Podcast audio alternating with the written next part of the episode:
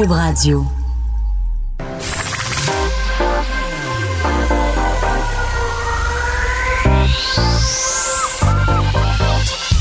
Même l'été, le midi, faut rester informé. Vincent Dessureau. Un été pas comme les autres. Cube Radio.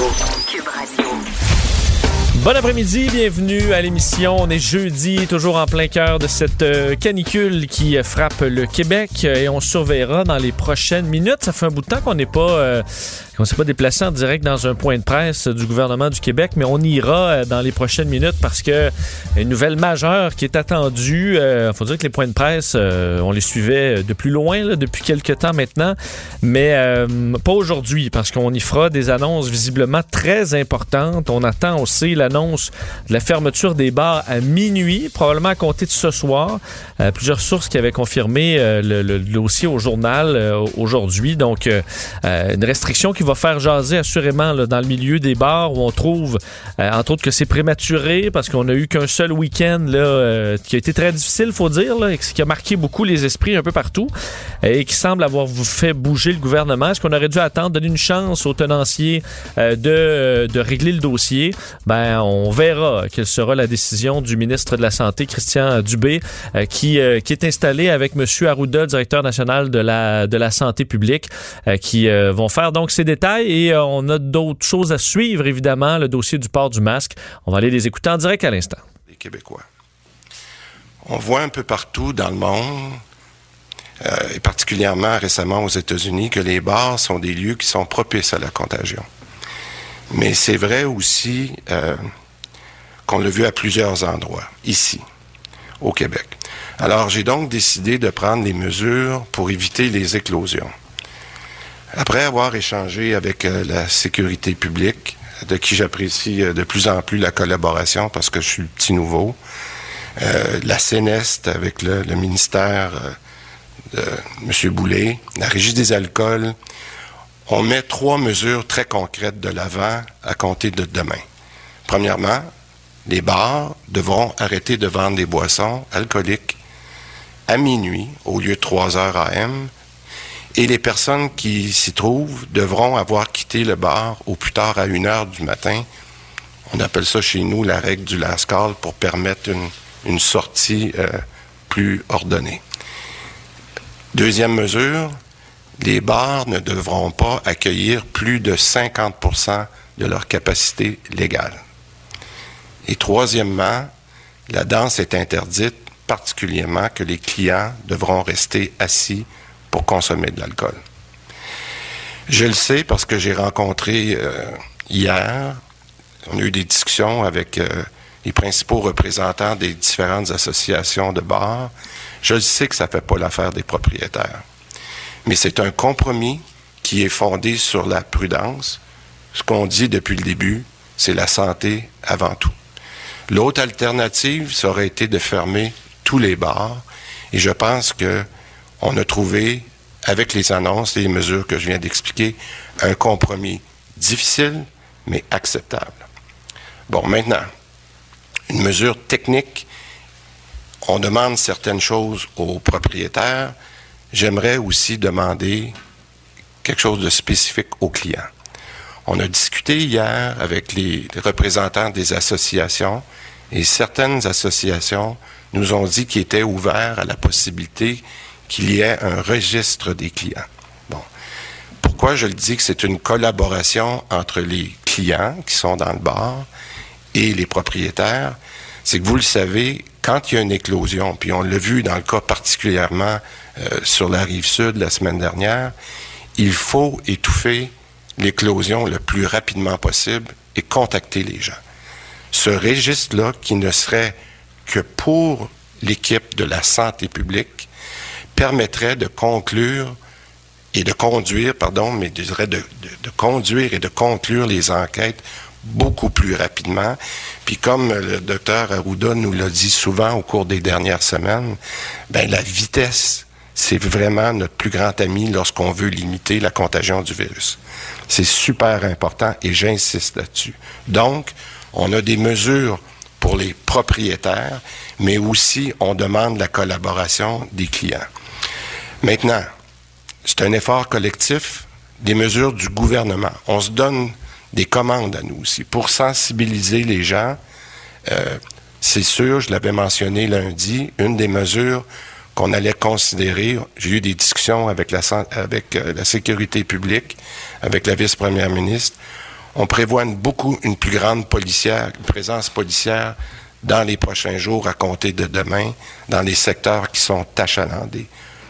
Ça va coûter quelque chose, mais on va le faire parce que c'est important de donner le support aux propriétaires parce que souvent, les, écarts de conduite ne sont pas venus des propriétaires, mais sont venus des clients et on doit les aider. Ensuite, on va avoir des inspecteurs de la CNEST. Encore une fois, j'ai parlé euh, euh, au, ministre responsable. Puis on va avoir des gens qui vont aller vérifier les mesures de sécurité qui sont non seulement importantes pour les clients, mais pour les employés.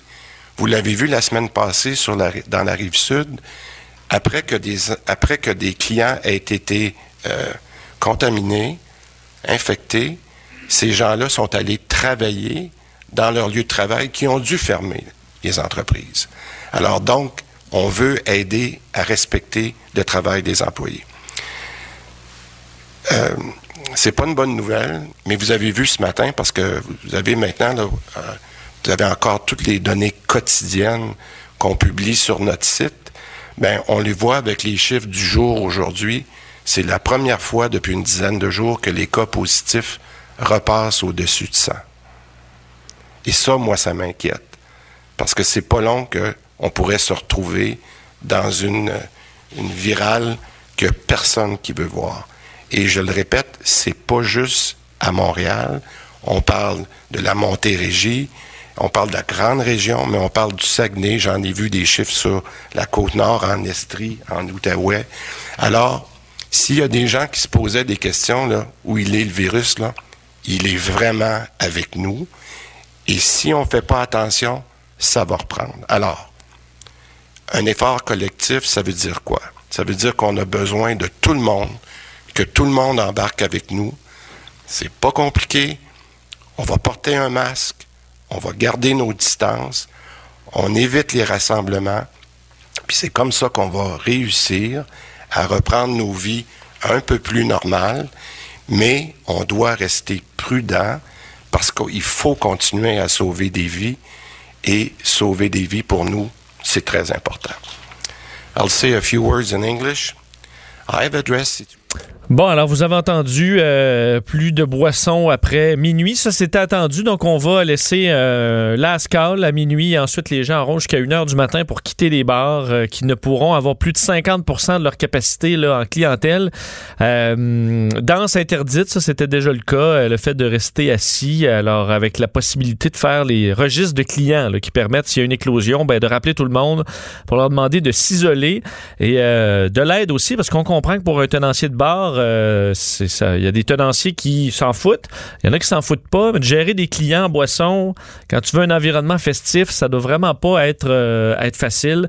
Alors, euh, c'est la décision. Effectivement, M. Dubé qui a bien raison. Aujourd'hui, les chiffres sont, malheureusement à la hausse. 137 nouveaux cas. J'allais voir, des fois, tu dis, il y a une journée dans la semaine où c'est toujours plus haut. Ben non, la semaine dernière, pour un jeudi, on était à 89. Donc, c'est vraiment une, une hausse. On verra dans les prochains jours si c'est juste un écart aussi, euh, c'est plus profond que ça. Six nouveaux décès, 23 personnes de moins euh, hospitalisées par contre. Euh, c'est stable au niveau des soins intensifs. Alors c'est la situation présentement au, Québec. On va surveiller du, du coin de l'oreille ce qui se passe, voir s'il y a d'autres annonces. On attend peut-être des détails sur, sur le port du masque. On y reviendra, mais je vais aller rejoindre notre collègue Sophie Durocher qui est en ligne. Bonjour Sophie. Bonjour Vincent. que penses-tu de cette, de cette annonce aujourd'hui qui était donc attendue? Là, nos collègues du journal l'avaient un peu sorti, mais on serre la vis rapidement au tenancier de bar qui disait, dans certains cas, ben, donnez-nous du temps, là, parce que euh, y a eu un seul week-end, disons, que où ça a mal été, mais le gouvernement n'attend pas et serre la vis. Ben, moi, je n'ai qu'un mot à dire. Ça commence par un B, ça finit par un O. Bravo! Bravo, c'est ça qu'il fallait faire. C'est il fallait prendre des mesures rapidement, des mesures coercitives. Puis écoute, j'ai beaucoup aimé, j'aime beaucoup Monsieur Dubé. Hein, je le trouve très bon, très très clair, très net, très dans la dans la façon de penser de François Legault. Sais, une approche simple. Il parle aux gens droit dans les yeux. Euh, vraiment, il est il est formidable. Je voulais juste Ben, faire une petite non, mais, euh, parenthèse pour souligner son style J'aime ta parenthèse quand même parce que moi, j'étais très surpris qu'on remplace Mme McCann, que j'avais trouvé bonne, mais ça montre quand même qu'il y a un peu de, un peu de renouveau euh, dans Ouais. la crise. On ne veut pas le trio qu'on a vu et revu. Il y a peut-être un peu d'essoufflement, de repartir avec un peu de force. Vu, lui arrive assez ferme là, dès, dès- dès ses premiers points de presse. Euh, on dirait que ça fait du bien. Je me pose la question. On a vu M. Arruda qui est renouvelé pour plusieurs années. Euh, je sais pas si je, je vois l'effet quand même du, du 109 là, de M. Dubé. Euh, je parle évidemment dans son poste. là. Il est, il est- il est dans- Oui, oui, il est tout à en fait. politique depuis longtemps, mais c'est c'est intéressant. Je trouve que ça, ça- ça- du moins le message, dans mon cas, passe bien. Ben tout à fait, puis ça n'est pas euh, complimenter Monsieur Dubé, ça n'est pas euh, c'est pas une démotion pour Madame McCann non plus. Ça veut pas dire que Madame McCann était pas bonne dans les conférences de presse quotidiennes, mais je trouve juste que dans ce cas-là où il faut vraiment mettre sur le point sur la table, regarder les Québécois droit dans les yeux puis leur et, et leur et les taper sur les doigts. Je pense que dans ce dans ce rôle-là, Christian Dubé est très crédible et très et très solide. Puis j'aime beaucoup son choix de mots. Il dit c'est un compromis qui est difficile mais qui est acceptable parce qu'il est fondé sur la prudence et surtout il dit c'est la santé avant tout. Et je pense que c'est ça, il faut revenir au à la question fondamentale. C'est pas l'économie qui va euh, décider, puis pourtant Dieu sait que Dubé, avant, il était à l'économie, donc c'est vraiment un dossier qu'il pourrait souhaiter défendre ou ce n'est pas le, le plaisir des jeunes, ou ce n'est pas la, la liberté qui va primer. C'est malheureux, mais en ce moment, on fait face à une pandémie dévastatrice et on n'a pas le choix de remettre la santé au cœur de tout. Et tu vois, c'est drôle parce que aujourd'hui, quand je t'avais envoyé les sujets, je t'avais dit que je voulais réagir, entre autres, à la ré- réaction de certains tenanciers, bon, propriétaires de restaurants et tenanciers de bars qui étaient vraiment fâchés contre le ministre de la Santé, entre autres, euh, Monsieur Sergakis, là, qui euh, était cité dans euh, la presse ce matin. Puis là, je vais être obligé d'utiliser le vocabulaire qu'il a utilisé. Il est cité dans le journal, dans la presse de ce matin en disant « Je ne suis pas de bonne humeur. On est en tabarnak après le ministre de la Santé. J'ai proposé au ministre d'attendre une semaine pour voir s'il y a un changement de comportement chez les consommateurs et il ne voulait pas. » Fin de la citation. Ben, attendre une semaine pour voir s'il y a un changement de comportement, Vincent. En une semaine, il y a combien de gens qui peuvent être contaminés? S'il y a des gens qui se conduisent en cabochon dans les bars? Il y a, il faut pas perdre une journée, je dirais même, il faut pas perdre une heure de temps. Le, le virus est virulent et se propage à la vitesse de l'éclair. Et on peut pas se permettre d'attendre une semaine pour voir venir, ben ouais, peut-être les gens vont changer leur comportement. Hey, chose, les, les gens, ils changeront pas leur comportement. Et Là, ben- si tu peux leur parler dans le blanc des yeux, c'est, t'as pas le choix. Et est-ce que justement on se rend compte que même si des tenanciers sont euh, ils veulent vraiment faire de leur mieux, une- une- un groupe là en boisson dans un environnement que tu veux festif là, tu t'en vas pas au bar, ben il y en a qui vont au bar pour pleurer là, mais en général tu veux les barman, euh, ils essaient d'être de bonne humeur puis veux, veux pas d'être toujours hey t'es debout, faut que tu te rassoies, hey pourquoi tu danses, t'as pas le droit de danser. Euh, finalement peut-être que juste l'univers du bar euh, euh, vous ne se mélange pas bien avec la situation dans laquelle on est. Ben, écoute, moi, je te l'avais dit il y a quelques jours, je t'avais dit, COVID plus alcool, c'est comme nitro plus gly- glycérine, c'est un cocktail qui est explosif. Et moi, je trouve que la, la solution de Monsieur Dubé, qui est en fait la solution du gouvernement Legault, euh, c'est, un bon compromis parce que c'est quoi l'autre option? L'autre option, c'est pas de laisser les bars ouverts, c'est de fermer tous les bars au Québec. Est-ce que c'est ça qu'ils veulent, les tenanciers de bar? Non. Fait que je trouve qu'on demande un effort à tout le monde. Les, tenanciers doivent faire un effort. La population doit faire un effort. Puis en plus, il l'a dit, Monsieur Dubé, il dit pour sensibiliser les gens, il va avoir une plus grande pr- présence policière. Et il a pris la peine de rajouter, ça va coûter cher. Fait que au final, Vincent, ce que ça veut dire, c'est que tous les gens qui nous écoutent en ce moment, de notre poche, on va tous devoir payer collectivement pour qu'il y ait des policiers qui soient devant les bars, pour qu'ils fassent la police de l'alcool, la police du masque, la police de la distanciation, juste parce qu'il y a des gens qui sont trop cabochons pour se policer eux-mêmes.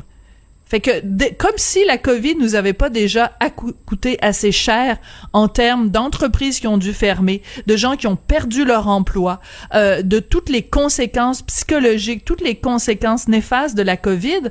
En plus, parce qu'il y a des gens qui sont trop tapons pour se conduire comme du monde, on va devoir payer des heures supplémentaires à la police. C'est c'est c'est triste, hein? Mais Monsieur Dubé il dit qu'on demande un effort collectif, Vincent. Mais le problème, c'est qu'en 2020, le collectif, là, il est pas fort. C'est l'individuel qui règne partout.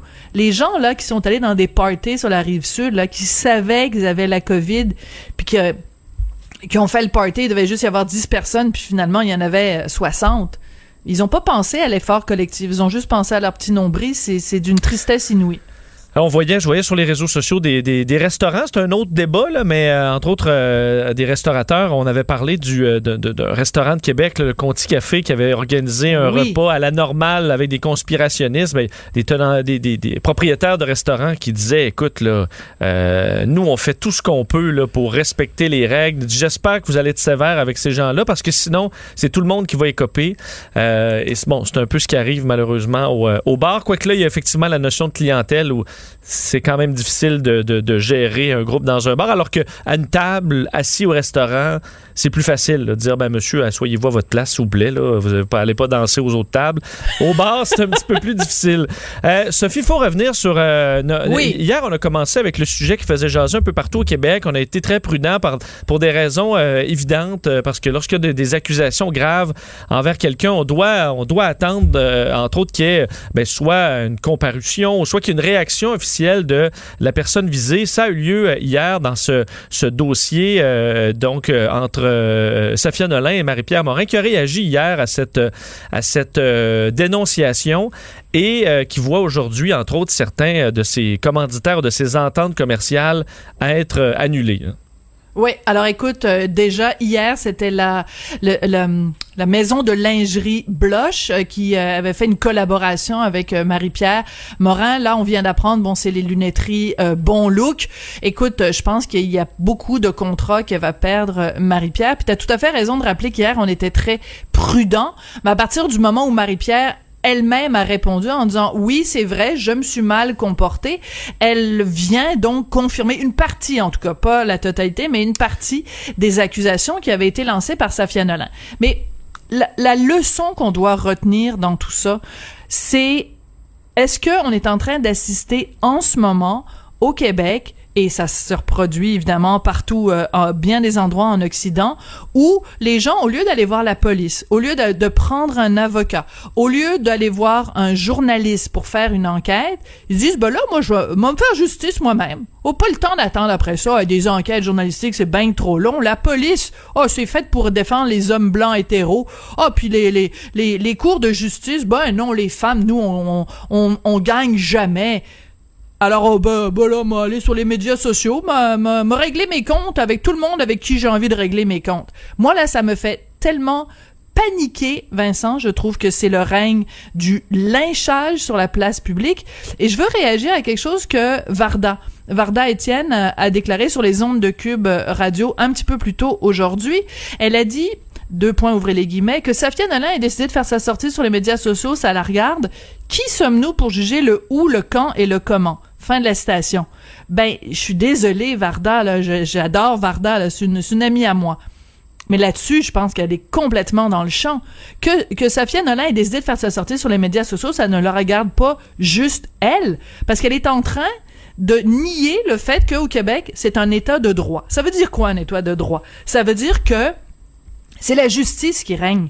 On peut pas se faire justice soi-même parce que le jour où quelqu'un va décider d'aller sur les médias sociaux et dire "Oh Varda, elle m'a euh, elle m'a volé de l'argent." Varda, euh, euh, j'étais en affaire avec elle, puis ça s'est passé tout croche. Ou Varda a eu un comportement déplacé. Ben, est-ce que Varda va trouver ça drôle que la personne aille sur les médias sociaux au lieu de prendre un avocat ou au lieu d'aller voir la police?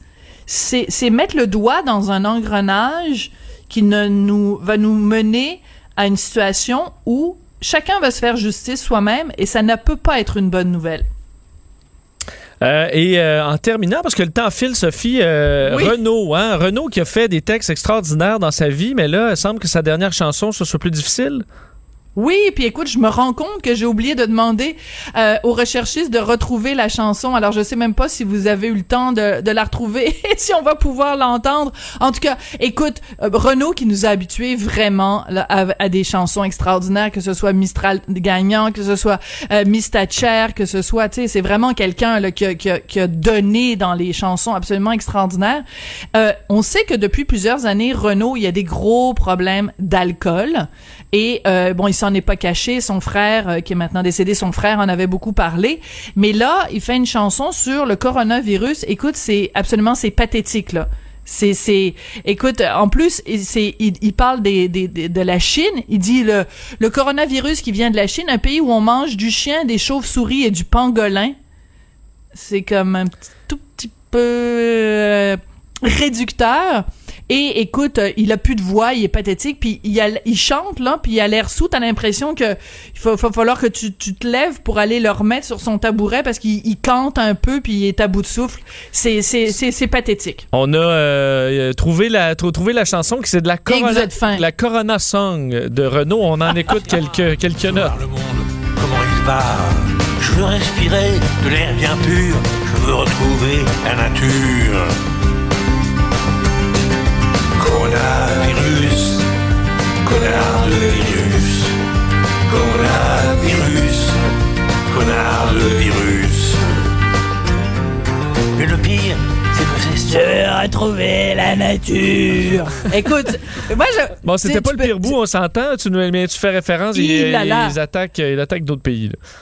Oui, c'est ça. Non, mais écoute, c'est, c'est, c'est, il fait, il fait, il, parle de la Chine. Il dit en France, euh, il dit moi, je, suis chanceux parce que j'ai des anticorps et euh, je suis immunisé, j'ai des anticorps et j'ai aussi des anticons. Il faut dire qu'en France, ils sont légion.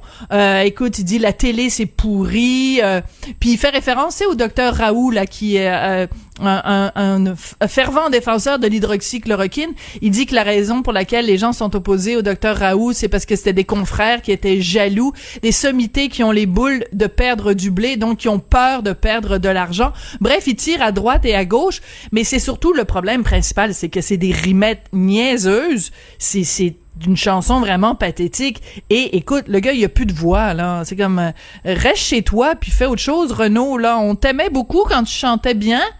Euh, mais là, vraiment, c'est rendu, c'est rendu pathétique. Euh, J'ai besoin de la nature. euh.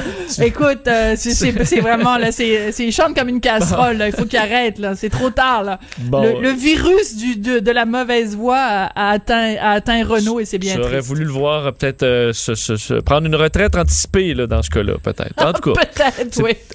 On, merci Sophie, on se reparle, on se reparle demain. Merci Vincent. Salut.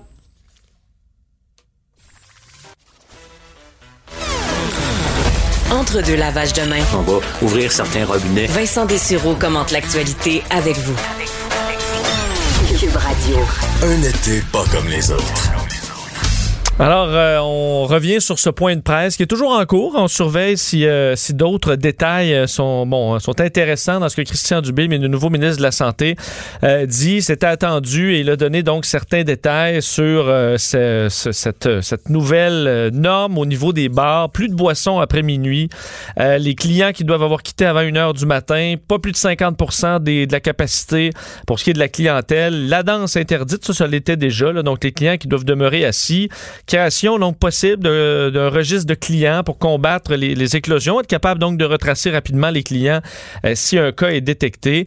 Alors, euh, ben, on serre la vis rapidement euh, dans le milieu des, euh, des bars, alors qu'on sait le week-end dernier, ça avait été plus difficile par endroits. On avait vu des éclosions, on avait vu des bars où la, distanciation avait été aucunement respectée. Ben, c'est rapide. Est-ce que ça frustre le, le- milieu des, des bars? On va aller tout de suite rejoindre le porte-parole et cofondateur de la nouvelle Association des bars euh, du Québec, Éric Lefrançois, qui est en ligne. Monsieur Lefrançois, bonjour. Bonjour, M. Deschamps. Euh, donc, euh, cette, cette nouvelle aujourd'hui, la trouvez-vous, ce, serrage de vis dans votre milieu, trouvez-vous que c'est que c'est trop tôt, qu'on aurait dû vous laisser plus de temps? Vous êtes d'accord? Euh, ben, disons, ça dépend quel type d'établissement, de quel type d'établissement on parle. C'est-à-dire qu'il y a des, il y a des bars pour, pour lesquels c'est une catastrophe, ces mesures-là.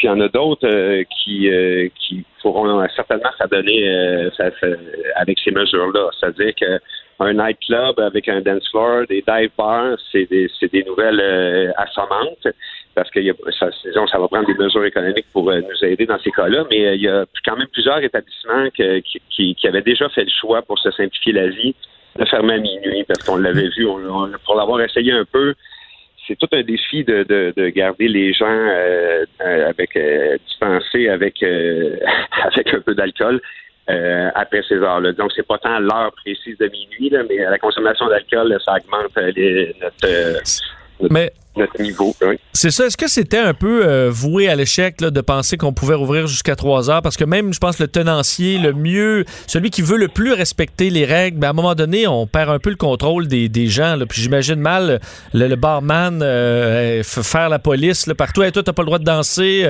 Ah toi, non, va t'asseoir. euh, Est-ce que c'est pensable là, mais, mais que, que ce soit possible et qu'on peut pas uniquement blâmer les tenanciers, mais vraiment la clientèle, Ben, on peut à peine la gérer. Il y a euh, c'est un mélange de responsabilités, c'est-à-dire que euh, honnêtement, j'ai plusieurs établissements, puis il y en a euh, où est-ce que ça se passe très bien, mais c'est sûr que si déjà tu as un environnement qui se prête à ça, tu as un speakeasy où est-ce que les gens sont assis, euh, euh, ça bouleverse pas ton quotidien. Je parle, c'est vraiment plutôt quand tu as, une place de party où est-ce que tu veux faire danser le monde. Ben là, c'est, ça tient pas la route là, de, de- dans ce contexte-là. Puis ben, c'est mélange. Il y a certainement les clients qui pourraient être, euh, qui pourraient faire leur, leur part puis d'être un peu plus à l'écoute. Puis, ben, on a vu, euh, il y a quelques exemples qui sont sortis, mais c'est clair aussi qu'il y a des propriétaires de bars qui pourraient en faire plus. C'est- ça nous a mis, ça nous met un peu tous dans l'embarras quand on voit des trucs comme ça. Le, le- le 50% de la capacité, reste que des bars, euh, souvent, c'est bondé. donc, la, moitié de ça, ça fait quand même beaucoup de monde. Ça, représente quoi à peu près? Est-ce qu'on est capable pour vous de survivre à 50% ou est-ce que même c'est trop, 50 Ben, 50% Encore là, avec les mesures de distanciation, depuis deux semaines, c'est déjà ce qu'on est on est obligé de, respecter puisque ça, ça nous coupait d'ores et déjà notre, notre, quantité de personnes. Est-ce que c'est viable? Euh, on peut survivre. Euh, C'est à peu près nos seul objectif de toute façon pour les mois qui s'en viennent, c'est de survivre. Puis on ramène, euh, je vous, je vous, ramène tout de suite sur le, le, type d'établissement qui fait danser. Ben pour eux autres, euh, et je vois pas vraiment de solution. Ça, ça, ça euh, euh, on va plus loin que le 50 là. C'est carrément que ça vaut pas la peine pour eux d'ouvrir. Euh, il a parlé, M. Dubé, de- d'aider les tenanciers pour euh, justement contrôler un peu mieux les clients parce que convient que c'est difficile. Mais quel genre d'aide on pourrait vous donner pour, pour cette, cette partie-là du travail, à part une très forte présence policière? Qu'est-ce que vous voyez comme aide du gouvernement là-dessus? Ben, à part des aides financières, si on parle d'aide euh, concernant l'application des règlements, euh, c'est assez limité, disons, à part que de, passer puis de faire euh, d'avoir une présence supplémentaire qui, pourrait, disons, ramener le monde à l'ordre. C'est pas mal ça que je vois pas, je vois pas qu'est-ce qu'ils pourraient faire de, mieux que ça. Puis en fait, ce qu'ils auraient pu faire de mieux que ça, c'est commencer au moment, au même moment où ils ont euh, donné le droit d'ouvrir nos bars. Il y aurait déjà eu à avoir euh, des inspecteurs ou une présence policière pour faire respecter ça. Peut-être qu'on serait pas en train de discuter de ça euh, aujourd'hui. L'idée d'un registre de clients, M. Dubé disait, bon, en avoir discuté beaucoup, donc cette idée de, prendre en note la, clientèle, s'il y a une éclosion, on est capable de, rappeler tout le monde, ça permet de faire des enquêtes épidémiologiques très rapides. Ça, est-ce que c'est facile à mettre en pratique ou encore là, c'est un, un casse-tête de plus pour les tenanciers? Ben, là, la loi, c'est trop fraîche. Je sais pas exactement toutes les exigences qui vont venir avec ça. C'est sûr que c'est un, casse-tête en perspective. Est-ce que c'est un élément qui va nous faire fermer? Euh, non. Euh, c'est une mesure, si ça peut aider la santé publique, euh, on va, s'y prêter. C'est le temps d'assimiler un peu ce que l'ordonnance précise. Puis c'est sûr que pour être cohérent, il y a quand même plusieurs autres endroits dans nos vies qui pourraient être contrôlés à ce compte-là, là, est-ce qu'il n'y a pas juste les bars qui sont exposés à, à propager le virus. On se dirige vers un week-end de, canicule euh, très chaud. Les gens qui vont avoir envie d'aller prendre une, euh, une pinte, c'est sûr, un peu partout. Vous, les, les, les- les gens que vous représentez les, euh, dans les bars, est-ce que là, ils sont, ils sont assommés par tout ça, par la réaction au week-end dernier? Est-ce qu'ils sont crainqués à dire, OK, on va faire mieux, euh, ça va bien aller? C'est quoi l'ambiance euh, générale dans le- dans l'industrie ou dans ceux que vous représentez? Ben, c'est sûr qu'il y a un petit peu de pagaille à savoir. Il y a, y a- c'est, c'est- pas, on n'est pas, on n'a pas une opinion euh, uniforme, disons. Là. Il, y en a, ça tire de tous les côtés. Mais euh, ça crée un peu, euh, disons, une- euh, certainement une grande discussion dans notre industrie entre nous. Il y a plusieurs euh, propriétaires de bars qui rappellent d'autres propriétaires de bars à la, de, de, faire attention puis de pas saboter nos industries. Puis c'est sûr que à partir du moment qu'on a que la possibilité qu'on soit complètement fermé a été évoquée, ben, toutes les autres mesures qui nous sont proposées après, c'est, une bonne nouvelle. On parle quand, on parle de, d'un extrême, ben là, sans dire que c'est des bonnes nouvelles, au moins on a, on a, on a le temps de, de, de, performer un peu plus dans, dans, dans ce qu'on a à faire comme distanciation, puis on a l'espoir de, sauver les meubles. Bon, on va suivre ça. D'ailleurs, M. Dubé disait si les si ça s'améliore euh, au niveau des cas, eh ben on va, on, va, revoir tout ça. Alors, on va y aller euh, selon euh, l'évolution d'épidémie, disons, au Québec. Alors, on va, on va suivre ça de près. on, François, merci beaucoup d'avoir été avec nous. Ça plaisir. Bonne journée. Au revoir, Éric Lefrançois, porte-parole, cofondateur de la nouvelle Association des bars euh, du Québec. Alors, euh, de, nouvelles règles qui seront imposées euh, dès ce soir, minuit, si je ne me trompe pas. Alors, à minuit, ce sera le last call et vous devrez avoir quitté l'établissement pour une heure. Sûr qu'il y a des bars et des pubs pour qui ça représente pas trop un problème. Il y a déjà plus grand monde à cette heure-là et on ferme. Pour d'autres, ce sera très, très difficile de s'en remettre et surtout l'inquiétude de se dire, ben, à chaque fois qu'il va y avoir une hausse de cas, c'est toujours les bars qui vont être les premiers à être fermés. Donc, si déjà sur le bord de la ou dans, autant en arrache, euh, les perspectives dans les prochains mois, là, c'est rien, rien de rose. On va faire une courte pause. Euh, Donald Trump a eu un nouveau revers en Cour suprême. On en parle avec Loïc Tassé au retour. Ici, pas de contrôle C, contrôle V. On laisse les autres se copier entre eux. Vous écoutez Vincent Dessureau. On va aller rejoindre Loïc Tassé, parler de politique internationale. Bonjour Loïc. Bonjour. Euh, on a l'impression que M. Euh, Trump aime moins la Cour suprême ces jours-ci. Il y a eu quelques, quelques revers, ça en ajoute un aujourd'hui. Oui, un revers juridique, mais je te dirais une victoire politique. Je t'explique. Euh, il y a sept juges sur neuf qui ont décidé que le procureur de l'État de New York pouvait réclamer les documents d'impôt de, de Trump, pouvoir tous ces documents d'impôt. Pourquoi? Parce que ce procureur fait enquête en ce moment à New York même pour savoir si euh, deux femmes ont reçu de l'argent de Donald Trump. On parle ici du, de l'actrice porno Stormy Daniels, je ne sais pas si tu te souviens. Absolument. Et puis, édition oubliable. Hein. Et euh, de Karine McDougall, qui, elle, est aussi euh, modèle pour, pas, elle est mannequin hein, pour Playboy. Et alors, ces deux femmes prétendent qu'elles euh, ont couché avec Trump et que Trump leur a donné une très grande somme d'argent pour acheter leur silence. Trump, évidemment, nie les faits, etc. Mais le procureur dit, écoutez, pour en avoir leur cœur net, moi, il faut que j'aille voir les rapports d'impôts euh, de Donald Trump. Et euh, Donald Trump refusait de lui fournir ça en disant je suis au-dessus des lois, non, c'est pas possible. Non, disent sept juges sur neuf de la Cour suprême, vous n'êtes pas au-dessus des lois en matière pénale euh, et vous avez le, donc la Cour a tout à fait le droit de recevoir ces documents. Alors on peut se réjouir, se dire c'est merveilleux, mais le problème, c'est que ces documents vont être présentés devant un jury que ça va être, ça va rester dans le jury et que ça sortira pas en public. Donc, même si le jury était constitué rapidement, même si le procès avait lieu rapidement, ben, on ne les verrait pas, les documents. En tout cas, à moins que ce soit coulé, on les verra probablement pas avant le 2 novembre. Et c'est la date des élections. Donc, défaite juridique, mais victoire politique dans ce sens. Parce qu'on on sait à quel point Donald Trump euh, ne, veut pas divulguer, ces informations-là. Donc, euh, ça demeure un point très chaud. On, croit que là-dedans, il y a plein de choses qui lui feraient très mal. Oui, et, puis ce, ce cas-là, comme tu le dis bien, c'est une affaire, bien sûr, personnelle entre lui et deux femmes. Très bien. Mais il y a pire que ça, et, on se demande ce qu'il y a véritablement dans ce rapport d'impôt. On se demande où la compagnie de Trump fait affaire, et on pense que Trump est probablement en conflit d'intérêts avec un certain nombre de pays, notamment la Russie.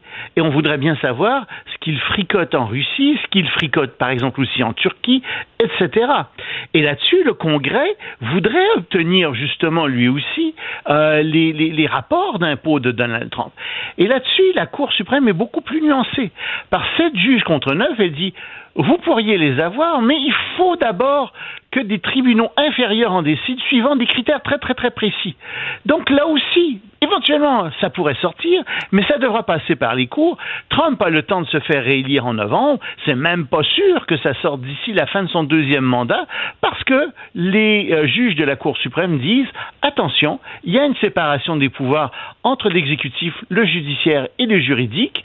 Donc euh, le, l'exécutif et le législatif, pardon, entre les trois. Donc, euh, il faut absolument que euh, garder euh, ce genre de séparation. Il faut que ce soit très grave pour que Donald Trump montre tout ça. Donc, encore une fois, d'accord, c'est une défaite juridique, mais c'est une victoire politique. On ne verra pas par ce processus-là, on ne verra pas les documents de Trump, on ne saura pas si Trump est en conflit d'intérêts comme président des États-Unis avec un certain nombre de pays où il a investi. En même temps, Loïc, est-ce que euh, si, si plein de scandales sortaient de tout ça, c'était publié avant, est-ce que dans sa base, euh, il y a quelque chose qui peut les ébranler encore? Je pense pas. Je regarde ses taux de popularité. Écoute, il est toujours à 41 euh, Il y a 41% des gens qui, qui trouvent qu'il fait un bon boulot et c'est euh, toujours le, le, le, le, site Real Clear Politics qui, qui, qui, qui, agglomère tous les résultats de sondage. Puis c'est ça, il descend pas vraiment en bas de 40% euh, C'est comme ça depuis, depuis le début de son mandat. C'est son bloc. Il l'adore. Euh, il pourrait commettre des meurtres. Euh, je pense qu'il l'adore. Il l'excuserait. Puis il l'adore encore. Mais est-ce que il doit quand même aller chercher un, un peu dans les, les, plus neutres euh, pour gagner l'élection? C'est peut-être là vraiment où là, ça cloche et il va avoir un sentiment de panique bientôt. Oui, un 10 Écoute, il y a quand même un 10 Il y a quand même des gens.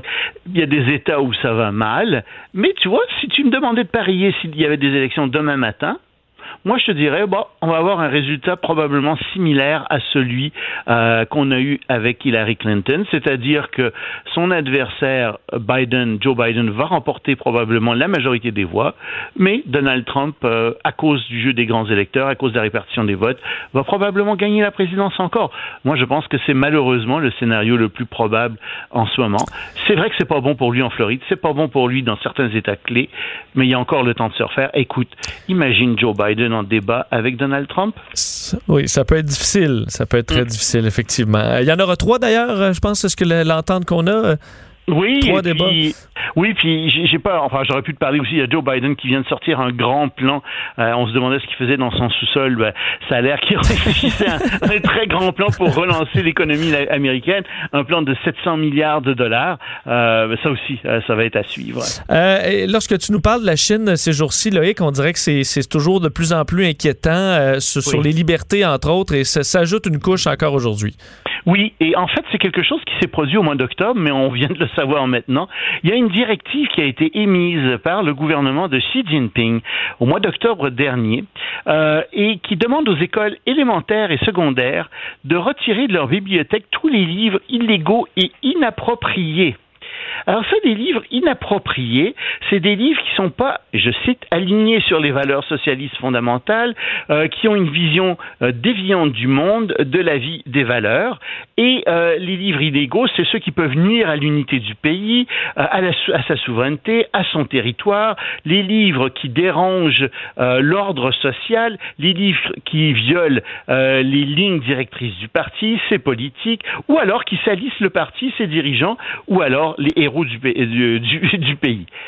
Là, tu vois qu'en fait, il y en a pour tout le monde. Hein. C'est, c'est... Quand t'aimes pas quelqu'un, t'aimes pas le livre de quelqu'un, ben, tu peux dire, voilà, c'est un livre qui tombe sous cette loi-là. Mais ce qui est beaucoup plus grave, donc, c'est que ici, tu as de la censure euh, qui rentre dans les bibliothèques et ça ressemble à toutes sortes d'épisodes qui sont arrivés en Chine. Il y en a un qui est arrivé il y a euh, plus de 2000 ans. Il y a un grand empereur qui a fait brûler tous les livres euh, qu'il n'aimait pas. ça a été épouvantable. Sous Mao aussi, on a fait la même chose. Pas qu'on a brûlé des... Enfin, on en a brûlé, mais pas tant que ça. Mais ce qu'on a fait c'est que on, a interdit les livres dans les bibliothèques, on les a interdits dans les librairies, euh, et, les gens ont détruit leurs livres parce qu'ils avaient peur d'être persécutés. Alors, c'est la même chose qui est en train de se produire en ce moment. Tu as des livres comme, bien entendu, euh, par exemple, 1984, tu sais, le, le fameux livre d'Orwell, ça c'est interdit maintenant dans les écoles. En revanche, euh, les écoles, on leur suggère d'acheter des livres et ils peuvent acheter, par exemple, les poèmes de Mao, le manifeste du Parti communiste, etc. Il y a 442 livres qui sont fortement recommandés et qui donc vont être achetés. Tout ça pourquoi? Parce que Xi Jinping dit qu'il veut cultiver une jeunesse virtueuse. En d'autres termes, une jeunesse qui ne critiquera pas le Parti communiste, qui ne remettra pas les choses en question. Et ça, ça fait très peur quand on voit ça. Parce qu'encore une fois, quand dans un pays on se met à censurer des livres pour des raisons comme celle-là en plus, c'est vraiment un signe qu'on on, entre de plus en plus dans un système totalitaire. C'est très malheureux. Et euh, en lien quand même avec tout ça, l'Australie suit euh, le Canada finalement et suspend son traité d'extradition avec Hong Kong. Ben oui, tu te souviendras, je t'avais dit que je serais pas étonné que d'autres pays le fassent bientôt. Alors l'Australie a suspendu son traité d'extradition. Euh, ce qui serait, ce qui est vraiment étonnant ici, c'est que la Chine est quand même le premier partenaire commercial de l'Australie. Et donc, oui, ça va faire mal à l'Australie. Mais tu vois, quand des gens disent ah l'économie, le commerce d'abord, non, non, c'est important l'économie, c'est important le commerce, mais il y a des choses à un moment donné qui peuvent pas passer. Il y a des limites qu'on ne peut pas dépasser, et la Chine en a dépassé une ici. Et le, le gouvernement australien sachant que ça va lui faire mal économiquement, dit non, ça suffit. Euh, vous avez été trop loin. Nous allons nous allons suspendre donc ce traité d'extradition. Évidemment, les Chinois sont furieux, accusent, bien entendu, c'est toujours leur, accusation, euh, accusent les Australiens de faire de l'ingérence, euh, comme si les Chinois n'en faisaient pas. Tu sais, quand, quand je pense que Wang Yi a dit que hier que, que les États-Unis s'étaient engagés dans la voie du mécartisme, je t'avoue que si on disait un truc de similaire auprès de la Chine, si les États-Unis déclaraient une chose similaire, oh, ça serait de l'ingérence etc. Mais eux, les Chinois peuvent le faire. Enfin, bref, tout ça pour te dire qu'il y a plusieurs pays donc qui s'engagent dans cette voie. Euh, il y a euh, la France qui réfléchit très sérieusement à des sanctions qu'elle pourrait adopter euh, à l'égard de la Chine, et la Nouvelle-Zélande aussi qui pense suspendre son traité d'extradition vis-à-vis de la Chine. Et on voyait même aujourd'hui, je pense à Hong Kong, une hausse de cas. Alors on s'inquiète aussi de la COVID à travers tout ça. Alors vraiment une période de, de l'histoire très très difficile pour pour les résidents là-bas. Euh, Loïc, merci beaucoup. On se reparle demain. Salut, à demain. Au revoir, Loïc Tassé, chronique politique internationale. Courte pause, on revient. Entre deux lavages de main. On va ouvrir certains robinets. Vincent Dessureau commente l'actualité avec vous.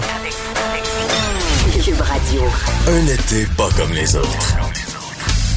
Alors que le point de presse n'est toujours pas terminé hein, de M. Arruda et de Christian Dubé répondre aux questions. On est toujours à surveiller euh, euh, si des, éléments intéressants d'information ressortent de tout ça. Vous rappelant que c'était euh, les bars aujourd'hui au centre de toutes les annonces, donc ils devront fermer à minuit maintenant. fait, l'alcool termine à minuit. Les gens devront avoir quitté pour une heure. Alors c'est bon, on serre la vis en raison entre autres d'une hausse de cas au Québec, 137 nouveaux cas supplémentaires aujourd'hui. Alors ça faisait plusieurs jours maintenant qu'on n'avait pas dépassé le 100. Alors, euh, ben, c'est le cas aujourd'hui, évidemment, sur une tendance à surveiller, voir si elle est euh, solide ou si c'était seulement un soubresaut, disons, dans euh, la courbe qui était vraiment assez plate depuis quelques temps. Et on sait qu'au centre là, de énormément de discussions au Québec. Le masque, c'est vraiment le sujet numéro un qui déchire. Euh, je suis allé dans la région de Québec en fin de semaine.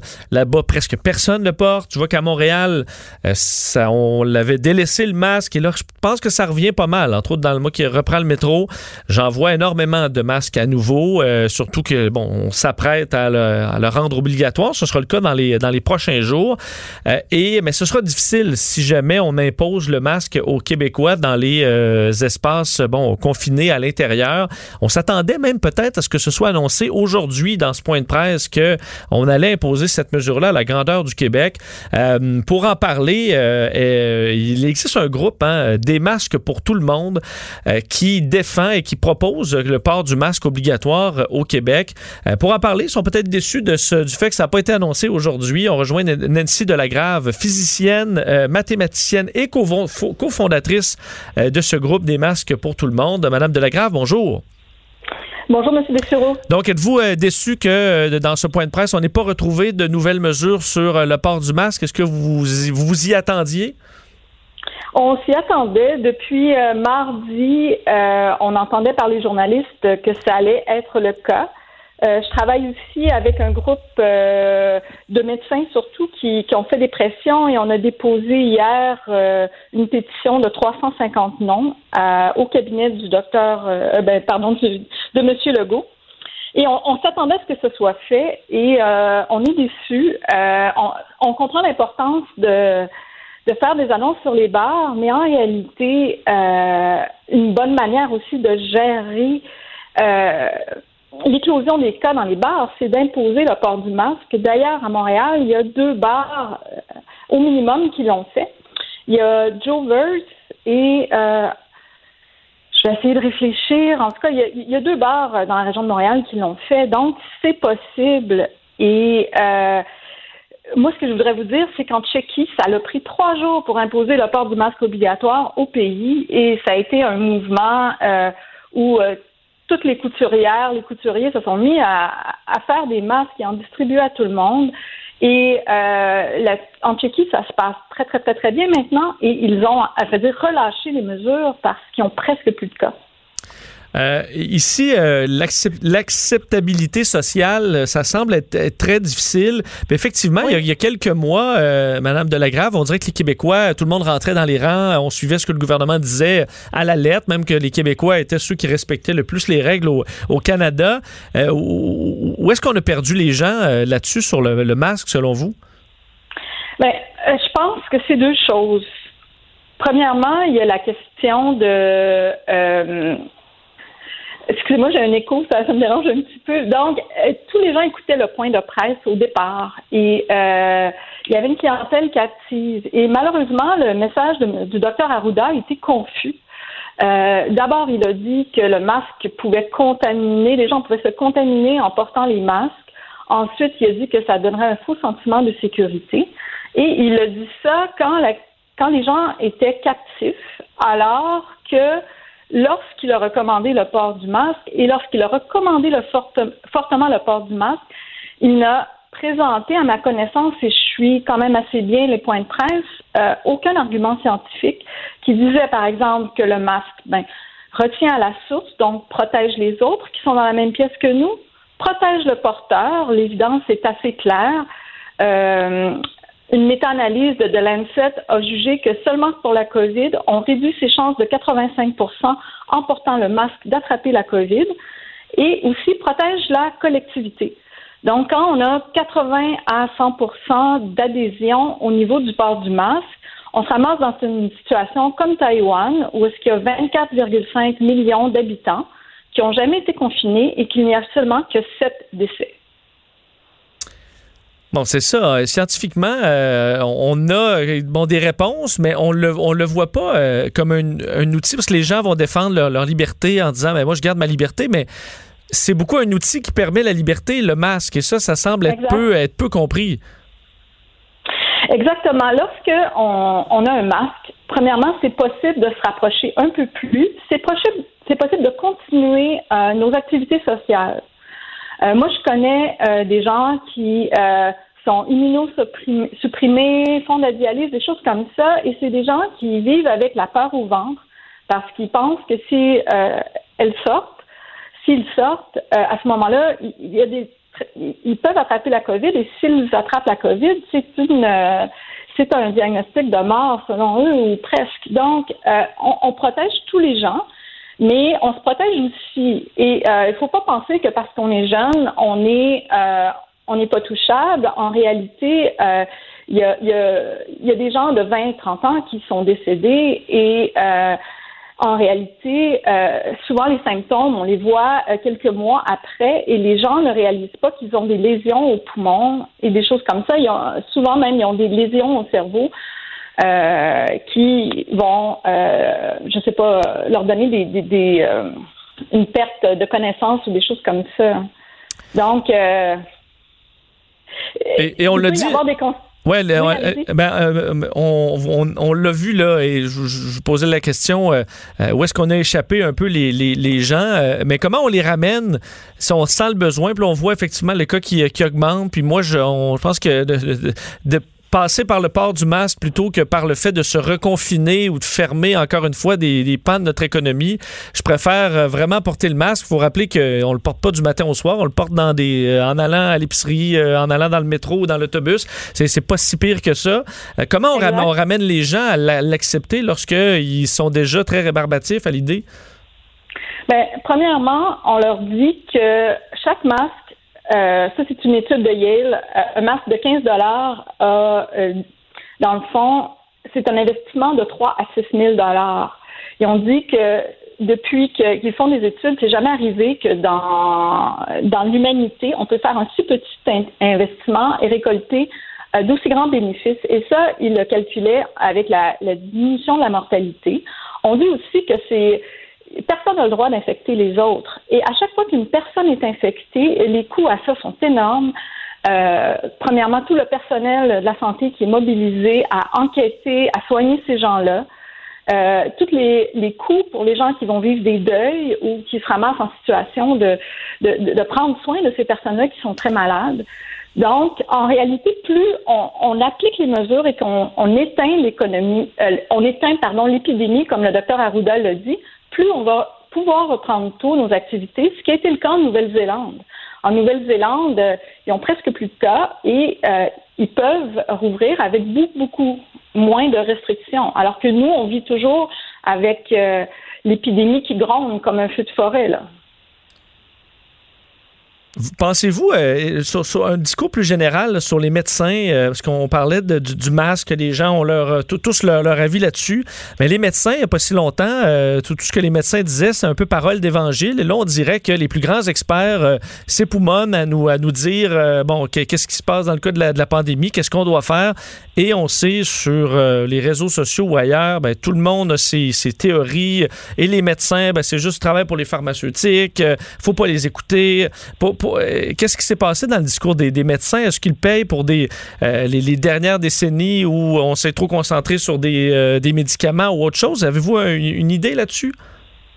Bien, moi, je voudrais dire que pour l'appel dans le fond gouvernement qui a été lancé le 11 juin, on avait la docteure Caroline Quatton, qui est infectiologue, on avait le docteur Calvas, qui est infectiologue, on avait la docteure Joanne Hughes, je me rappelle pas de sa spécificité, on avait les plus grands experts qui ont appelé le gouvernement à rendre le port euh, du masque obligatoire. Écoutons ces experts-là et écoutons la science. En réalité, euh, moi, je regarde euh, la littérature, je la lis attentivement depuis depuis la mi-mars et les preuves sont de plus en plus du côté des masques. Alors, il, il s'agit de, de peut-être faire confiance aux bonnes personnes. Ce que les gens font pas font pas assez clairement. Hein de nos les gens font pas leur recherche et sont mal informés, malheureusement. C'est un problème d'information et d'éducation. Puis peut-être que la campagne de sensibilisation a pas euh, a pas fonctionné euh, et qu'il faut en mettre une en place. Et peut-être rappeler, euh, parce que je vois, Madame Delagrave, quelque chose qui circule beaucoup sur les réseaux sociaux, là, euh, et même dans des vidéos euh, de conspirationnistes qui disent, ben, un virus, là, c'est beaucoup plus petit que le, le, filet, disons, d'un masque et ça passe facilement à travers. Euh, ça, c'est pas très difficile à défaire comme, comme, comme argumentaire pour quelqu'un comme vous, là. Non, je suis très contente que vous me posiez la question. Alors, le virus lui-même a 0.13 microns de diamètre. Mais en réalité, il ne voyage pas seul. Il voyage dans des gouttelettes ou des gouttelettes desséchées qui ont un substrat biologique. Donc, euh, les masques, et euh, il y en a euh, qui ont des filtres, à vrai dire, de 0.10 microns à 0.5 microns. qui sont vendus au Québec. Ce sont des masques en tissu. donc, c'est très, très, très possible de faire des masques qui euh, vont attraper ces virus-là. Et le, masque, il travaille dans les deux sens. Premièrement, il retient euh, les gouttelettes à la source, donc il retient la charge virale. Et il y a des études très sérieuses qui montrent que quand les, les gens portent un masque, la charge virale euh, est très, très, très, très peu. dans le fond, au sortir du masque, mais ça, ça filtre aussi lorsqu'on inspire. Donc, ça filtre dans les deux cas et il y a quelque chose, une notion très importante qui est la notion de charge virale, c'est-à-dire que si un virus toute seule, là, ce qui n'existe pas vraiment dans la nature, mais me- euh, que je l'attrape d'une manière euh, quelconque, ben probablement que mon système immunitaire va pouvoir le combattre. Donc, quand on réduit euh, la, la charge virale, on augmente nos chances de pouvoir combattre, dans le fond, la, la COVID. Et on va pas manquer d'oxygène au cerveau. euh. Non, euh, Ça, c'est clair vous avez aussi. vu la, la démonstration de Alain Vadeboncoeur. Euh, il a publié ça dans l'actualité. Donc, euh, il montre qu'il porte plusieurs masques. Il en porte trois. Il porte même, euh, je pense, des, des draps autour de lui. Et il mesure son taux de saturation en oxygène. Et ça varie de 1 C'est- c'est- Donc, il a montré que finalement, c'est pas vrai, là, ce qu'on nous dit. Ben, c'est bien de, le rappeler, même si on a l'impression de se répéter euh, un peu. Ben, c'est, ce, ce sera, ce sera votre rôle, je pense, dans les prochains jours. Euh, Nancy Delagrave, merci beaucoup. Merci, M. Dessureau. Au revoir, euh, Nancy Delagrave, physicienne, mathématicienne et cofondatrice euh, du groupe des masques pour tout le monde. Euh, donc, on s'y attendait peut-être à ce qu'il y ait une annonce aujourd'hui. Peut-être qu'on a vraiment voulu laisser la place à l'annonce de bar, y aller une annonce à la fois. Mais ça se peut bien qu'on on installe cette mesure à l'extérieur de Montréal, donc dans les différentes régions du Québec. On voyait aujourd'hui quelques cas au Saguenay. Là. Ça vous rappeler que c'est des 5-6 cas. C'est quand même très faible. Mais c'est une, une mesure qui sera peut-être appelée à être utilisée davantage. Alors que, pour vous faire un petit coup d'œil à l'international, on surveille toujours la Floride, euh, évidemment, depuis quelques semaines maintenant. Sachez qu'aujourd'hui, c'est 9000 euh, nouveaux cas qui s'ajoutent. Euh, ce qui est un gros jeudi. Il faut comprendre qu'on a dépassé les 10 000. Ça, devrait être vendredi, samedi. C'est pas mal les plus grosses journées euh, dans, en termes de nombre de cas dans, euh, en Floride. Ce qui surprend aujourd'hui, c'est le nombre de décès qui, là, commence à monter. On est à 120 nouveaux décès dans les 24 dernières heures en Floride. Et c'est le plus gros nombre de décès depuis le début de la pandémie là, en Floride. Donc oui, c'est en baisse. Là. Je disais, le premier 100 000 cas en Floride versus le deuxième, c'était 82% moins de décès. C'est énorme. Évidemment, euh, on a appris à mieux le traiter. Il semble que les médecins sont beaucoup plus efficaces qu'ils étaient à contrôler la COVID. On a été capable d'avoir des respirateurs. On a été capable de grandir le, nombre de lits dans les hôpitaux. Mais là, on arrive un peu au bout de ça. Là. Je voyais entre autres au Texas. Je parlais de la Floride, mais Texas, c'est un des États euh, à surveiller. Euh, Texas, entre autres à Austin, à Houston, on disait il nous reste à peu près deux semaines de, de hausse du genre à être capable de supporter dans le milieu de la santé. Après ça, on n'a plus de place. Euh, saturation qui s'en vient donc sur un horizon, euh, horizon rapproché si euh, en plus ça augmente pas encore plus vite. Mais on devra aplatir cette courbe-là rapidement au Texas, sinon on va se retrouver avec des hôpitaux bondés et c'est là que les gens meurent, quand tu peux pas les, traiter. Évidemment, on est dans les hôpitaux, entre autres en Floride, en Californie, en Oklahoma, des États qui sont très touchés.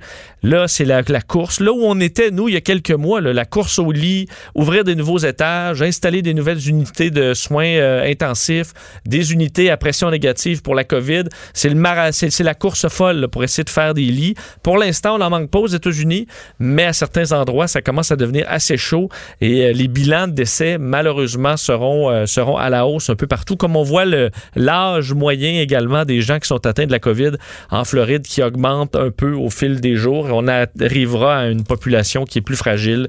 Euh, malheureusement, dans les prochaines semaines, c'est presque certain. On s'arrête quelques instants, on revient. Entre deux lavages de main, On va ouvrir certains robinets. Vincent Dessureau commente l'actualité avec vous. Cube Radio. Un été pas comme les autres. Alors que le point de presse n'est toujours pas terminé hein, de M. Arruda et de Christian Dubé répondre aux questions. On est toujours à surveiller euh, euh, si des, éléments intéressants d'information ressortent de tout ça. Vous rappelant que c'était euh, les bars aujourd'hui au centre de toutes les annonces. Donc, ils devront fermer à minuit maintenant. Euh, l'alcool termine à minuit. Les gens devront avoir quitté pour une heure. Alors, c'est bon, on serre la vis en raison, entre autres, d'une hausse de cas au Québec. 137 nouveaux cas supplémentaires aujourd'hui. Alors, ça faisait plusieurs jours maintenant qu'on n'avait pas dépassé le 100. Alors, euh, ben, c'est le cas aujourd'hui, évidemment, sur une tendance à surveiller, voir si elle est euh, solide ou si c'était seulement un soubresaut, disons, dans euh, la courbe qui était vraiment assez plate depuis quelque temps. Et on sait qu'au centre là, de énormément de discussions au Québec. Le masque, c'est vraiment le sujet numéro un qui déchire. Euh, je suis allé euh, dans la région de Québec en fin de semaine. Là-bas, presque personne ne porte. Tu vois qu'à Montréal, euh, on l'avait délaissé le masque. Et là, je pense que ça revient pas mal. Entre autres, dans le mois qui reprend le métro, j'en vois énormément de masques à nouveau. surtout que, bon, on s'apprête à, le, rendre obligatoire. Ce sera le cas dans les, dans les prochains jours. et, mais ce sera difficile si jamais on impose le masque aux Québécois dans les euh, espaces bon confinés à l'intérieur. On s'attendait même peut-être à ce que ce soit annoncé aujourd'hui dans ce point de presse que on allait imposer cette mesure-là à la grandeur du Québec. Euh, pour en parler, euh, il existe un groupe hein, des masques pour tout le monde qui défend et qui propose le port du masque obligatoire au Québec. pour en parler, ils sont peut-être déçus de ce, du fait que ça n'a pas été annoncé aujourd'hui. On rejoint Nancy Delagrave, physicienne, mathématicienne et cofondatrice euh, de ce groupe des masques pour tout le monde. Madame Delagrave, bonjour. Bonjour, M. Dessureau. Donc, êtes-vous euh, déçu que euh, dans ce point de presse, on n'ait pas retrouvé de nouvelles mesures sur le port du masque? Est-ce que vous vous y attendiez? On s'y attendait. Depuis mardi, on entendait par les journalistes que ça allait être le cas. Euh, je travaille aussi avec un groupe euh, de médecins surtout qui, qui, ont fait des pressions et on a déposé hier euh, une pétition de 350 noms au cabinet du docteur, ben, pardon, de Monsieur Legault. Et on, on s'attendait à ce que ce soit fait et on est déçus. On, on, comprend l'importance de de faire des annonces sur les bars, mais en réalité, une bonne manière aussi de gérer l'éclosion des cas dans les bars, c'est d'imposer le port du masque. D'ailleurs, à Montréal, il y a deux bars euh, au minimum qui l'ont fait. Il y a Joe Verse et euh, je vais essayer de réfléchir. En tout cas, il y, a, deux bars euh, dans la région de Montréal qui l'ont fait. Donc, c'est possible. Et moi, ce que je voudrais vous dire, c'est qu'en Tchéquie, ça a pris trois jours pour imposer le port du masque obligatoire au pays et ça a été un mouvement où toutes les couturières, les couturiers se sont mis à, faire des masques et en distribuer à tout le monde. Et euh, en Tchéquie, ça se passe très, très, très, très bien maintenant. Et ils ont, à dire, relâché les mesures parce qu'ils ont presque plus de cas. Euh, ici, euh, l'acceptabilité sociale, euh, ça semble être, très difficile. Mais effectivement, il, y a, quelques mois, euh, Madame Delagrave, on dirait que les Québécois, tout le monde rentrait dans les rangs, on suivait ce que le gouvernement disait à la lettre, même que les Québécois étaient ceux qui respectaient le plus les règles au, Canada. où, est-ce qu'on a perdu les gens là-dessus sur le, masque, selon vous? Bien, je pense que c'est deux choses. Premièrement, il y a la question de Excusez-moi, j'ai un écho, ça, me dérange un petit peu. Donc, euh, tous les gens écoutaient le point de presse au départ et euh, il y avait une clientèle captive. Et malheureusement, le message du docteur Arruda était confus. Euh, D'abord, il a dit que le masque pouvait contaminer, les gens pouvaient se contaminer en portant les masques. Ensuite, il a dit que ça donnerait un faux sentiment de sécurité. Et il a dit ça quand, la, quand les gens étaient captifs, alors que lorsqu'il a recommandé le port du masque et lorsqu'il a recommandé fortement le port du masque, il n'a présenté, à ma connaissance, et je suis quand même assez bien les points de presse, euh, aucun argument scientifique qui disait, par exemple, que le masque ben, retient à la source, donc protège les autres qui sont dans la même pièce que nous, protège le porteur, l'évidence est assez claire. Euh, une méta-analyse de, The Lancet a jugé que seulement pour la COVID, on réduit ses chances de 85% en portant le masque d'attraper la COVID et aussi protège la collectivité. Donc, quand on a 80 à 100% d'adhésion au niveau du port du masque, on se ramasse dans une situation comme Taïwan, où est-ce qu'il y a 24,5 millions d'habitants qui n'ont jamais été confinés et qu'il n'y a seulement que 7 décès. Bon, c'est ça. Scientifiquement, euh, on a bon, des réponses, mais on le, on le voit pas euh, comme un, outil parce que les gens vont défendre leur, liberté en disant, mais ben, moi, je garde ma liberté, mais c'est beaucoup un outil qui permet la liberté, le masque. Et ça, ça semble être peu, être peu compris. Exactement. Lorsque on, a un masque, premièrement, c'est possible de se rapprocher un peu plus. C'est possible, c'est possible de continuer euh, nos activités sociales. Moi, je connais des gens qui sont immunosupprimés, font de la dialyse, des choses comme ça. Et c'est des gens qui vivent avec la peur au ventre parce qu'ils pensent que si euh, elles sortent, s'ils sortent, euh, à ce moment-là, il y a des ils peuvent attraper la COVID et s'ils attrapent la COVID, c'est une euh, c'est un diagnostic de mort selon eux ou presque. Donc, on, on, protège tous les gens, mais on se protège aussi. Et il ne faut pas penser que parce qu'on est jeune, on est on n'est pas touchable. En réalité, euh, il y, a, y, a, y, a, des gens de 20, 30 ans qui sont décédés et euh, en réalité, euh, souvent les symptômes, on les voit euh, quelques mois après et les gens ne réalisent pas qu'ils ont des lésions au poumon et des choses comme ça. Ils ont, souvent même, ils ont des lésions au cerveau. Euh, qui vont, je ne sais pas, leur donner des, des, des une perte de connaissance ou des choses comme ça. Donc, et, on l'a dit.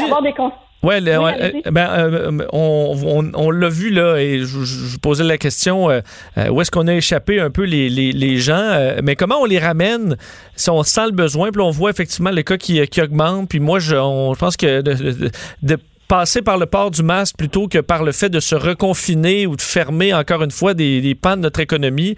Je préfère euh, vraiment porter le masque. Il faut rappeler qu'on le porte pas du matin au soir, on le porte dans des, euh, en allant à l'épicerie, euh, en allant dans le métro ou dans l'autobus. C'est pas si pire que ça. comment on, on ramène les gens à l'accepter lorsqu'ils sont déjà très rébarbatifs à l'idée? Bien, premièrement, on leur dit que chaque masque euh, ça, c'est une étude de Yale. Euh, un masque de 15 dollars, euh, dans le fond, c'est un investissement de 3 à 6 000 dollars. Ils ont dit que depuis qu'ils font des études, c'est jamais arrivé que dans, dans l'humanité, on peut faire un si petit investissement et récolter d'aussi grands bénéfices. Et ça, ils le calculaient avec la diminution de la mortalité. On dit aussi que c'est personne n'a le droit d'infecter les autres. Et à chaque fois qu'une personne est infectée, les coûts à ça sont énormes. Euh, premièrement, tout le personnel de la santé qui est mobilisé à enquêter, à soigner ces gens-là. Euh, tous les, coûts pour les gens qui vont vivre des deuils ou qui se ramassent en situation de, prendre soin de ces personnes-là qui sont très malades. Donc, en réalité, plus on, applique les mesures et qu'on on éteint l'économie, euh, on éteint pardon l'épidémie, comme le docteur Arruda l'a dit, plus on va pouvoir reprendre tôt nos activités, ce qui a été le cas en Nouvelle-Zélande.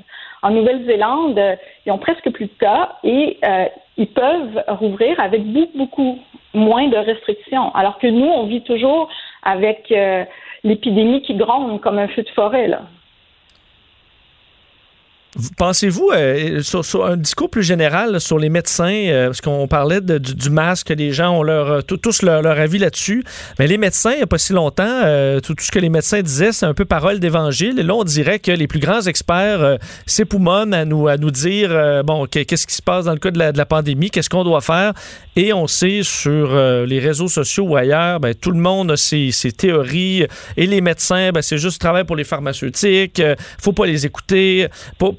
Qu'est-ce qui s'est passé dans le discours des, médecins? Est-ce qu'ils payent pour des, euh, les, dernières décennies où on s'est trop concentré sur des, euh, des, médicaments ou autre chose? Avez-vous une idée là-dessus?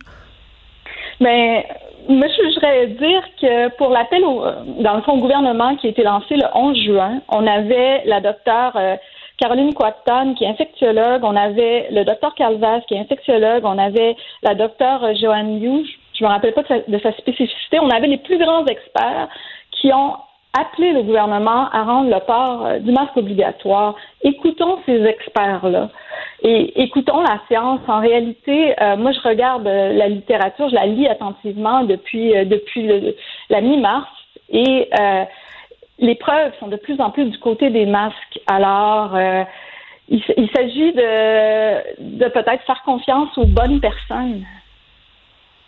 Ce que les gens font pas font pas assez clairement. Hein de nos jours. Ils font pas leur recherche et sont mal informés, malheureusement. C'est un problème d'information et d'éducation. Puis peut-être que la campagne de sensibilisation a pas euh, a pas fonctionné euh, et qu'il faut en mettre une en place. Et peut-être Donc, rappeler, euh, parce que je vois, euh, Madame Delagrave, quelque chose qui circule beaucoup sur les réseaux sociaux, là, euh, et même dans des vidéos de conspirationnistes qui disent, ben, un virus, là, c'est beaucoup plus petit que le, le- le- le filet, disons, d'un masque et ça passe facilement à travers. Euh, ça, c'est pas très difficile à défaire comme, comme, comme, comme argumentaire pour quelqu'un comme vous, là. Non, je suis très contente que vous me posiez la question. Alors, le virus lui-même a 0.13 microns de diamètre. Mais en réalité, il ne voyage pas seul. Il voyage dans des gouttelettes ou des gouttelettes desséchées qui ont un substrat biologique. Donc, euh, les masques, et euh, il y en a euh, qui ont des filtres, à vrai dire, de 0.10 microns à 0.5 microns.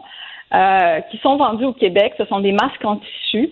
Euh, donc, c'est très, très, très possible de faire des masques qui euh, vont attraper ces virus-là. Et le, masque, il travaille dans les deux sens. Premièrement, il retient euh, les gouttelettes à la source, donc il retient la charge virale. Et il y a des études très sérieuses qui montrent que quand les, gens portent un masque, la charge virale euh, est très, très, très, très peu.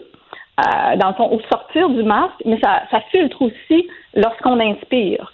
Donc, ça filtre dans les deux cas et euh, il y a quelque chose, une notion très importante qui est la notion de charge virale, c'est-à-dire que si un virus tout seul, ce qui n'existe pas vraiment dans la nature, mais me- me euh, que je l'attrape d'une manière euh, quelconque, ben probablement que mon système immunitaire va pouvoir le combattre. Donc, quand on réduit euh, la, la charge virale, on augmente nos chances de pouvoir combattre, dans le fond, la, la COVID. Et on va pas manquer d'oxygène au cerveau. Euh. Non, euh, Ça, c'est si clair vous avez aussi. vu la, la démonstration de Alain Vadeboncoeur. Euh, il a publié ça dans l'actualité. Donc, euh, il montre qu'il porte plusieurs masques. Il en porte trois. Il porte même, euh, je pense, des, des draps autour de lui. Et il mesure son taux de saturation en oxygène. Et ça varie de 1 C'est- c'est- Donc, il a montré que finalement, c'est pas vrai, là, ce qu'on nous dit. Ben, c'est bien de, le rappeler, même si on a l'impression de se répéter euh, un peu. Ben, c'est, ce, ce sera, ce sera votre rôle, je pense, dans les prochains jours. Euh, Nancy Delagrave, merci beaucoup. Merci, M. Dessureau. Au revoir, euh, Nancy Delagrave, physicienne, mathématicienne et cofondatrice euh, du groupe des masques pour tout le monde. Euh, donc, on s'y attendait peut-être à ce qu'il y ait une annonce aujourd'hui. Peut-être qu'on a vraiment voulu laisser la place à l'annonce de bar, là, y aller une annonce à la fois. Mais ça se peut bien qu'on installe cette mesure à l'extérieur de Montréal, donc dans les différentes régions du Québec. On voyait aujourd'hui quelques cas au Saguenay. Là. Ça vous rappeler que c'est des 5-6 cas. C'est quand même très faible. Mais c'est une, une mesure qui sera peut-être appelée à être utilisée davantage. Alors que, pour faire un petit coup d'œil à l'international, on surveille toujours la Floride, euh, évidemment, depuis quelques semaines maintenant. Sachez qu'aujourd'hui, c'est 9000 euh, nouveaux cas donc, qui s'ajoutent. Euh, ce qui est un gros jeudi. Il faut comprendre qu'on a dépassé les 10 000. Ça, devrait être vendredi, samedi. C'est pas mal les plus grosses journées euh, en termes de nombre de cas euh, en Floride. Ce qui surprend aujourd'hui, c'est le nombre de décès qui, là, commence à monter. On est à 120 nouveaux décès dans les 24 dernières heures en Floride. Et c'est le plus gros nombre de décès depuis le début de la pandémie en Floride. Donc oui, c'est en baisse. Je disais, le premier 100 000 cas en Floride versus le deuxième, c'était 82% moins de décès. C'est énorme. Évidemment, euh, on a appris à mieux le traiter. Il semble que les médecins sont beaucoup plus efficaces qu'ils étaient à contrôler la COVID. On a été capable d'avoir des respirateurs. On a été capable de grandir le, nombre de lits dans les hôpitaux. Mais là, on arrive un peu au bout de ça. Là. Je voyais entre autres au Texas. Je parlais de la Floride, mais Texas, c'est un des États euh, à surveiller. Euh, Texas, entre autres à Austin, à Houston, on disait il nous reste à peu près deux semaines de, de hausse du genre à être capable de supporter dans le milieu de la santé. Après ça, on n'a plus de place. Euh, saturation qui s'en vient donc sur un horizon, euh, rapproché si en plus euh, ça augmente pas euh, encore plus vite. Mais on devra aplatir cette courbe-là rapidement au Texas, sinon on va se retrouver avec des hôpitaux bondés et c'est là que les gens meurent, quand tu peux pas les, euh, traiter. Évidemment, on est dans les hôpitaux, entre autres en Floride, en Californie, euh, en Oklahoma, des États qui sont très touchés. Là, c'est la, la course. Là où on était, nous, il y a quelques mois, la course au lit, ouvrir des nouveaux étages, installer des nouvelles unités de soins euh, intensifs, des unités à pression négative pour la COVID. C'est la course folle pour essayer de faire des lits. Pour l'instant, on n'en manque pas aux États-Unis, mais à certains endroits, ça commence à devenir assez chaud et euh, les bilans de décès, malheureusement, seront, euh, seront à la hausse un peu partout. Comme on voit l'âge moyen également des gens qui sont atteints de la COVID en Floride qui augmente un peu au fil des jours. On arrivera à une population qui est plus fragile. Euh, malheureusement, dans les prochaines semaines, c'est presque certain. On s'arrête quelques instants, on revient. Vincent Dessureau. La seule émission de radio qu'on aimerait swiper à droite. Vous écoutez Vincent Dessureau. On est de retour et euh, je, suis content parce que je voyais que le système de transport par autobus au Québec reprend, là, Orléans Express, Intercar et les autres. Et, moi, c'est en voyageant, pour voyager beaucoup en autobus, entre autres entre Québec et Montréal, c'est là que j'ai la- l'application Cube Radio et que je dévore des balados alors que je relaxe comme ça en me faisant transporter. Un des rares moments que j'ai où, euh, où euh, je suis pas en train de travailler.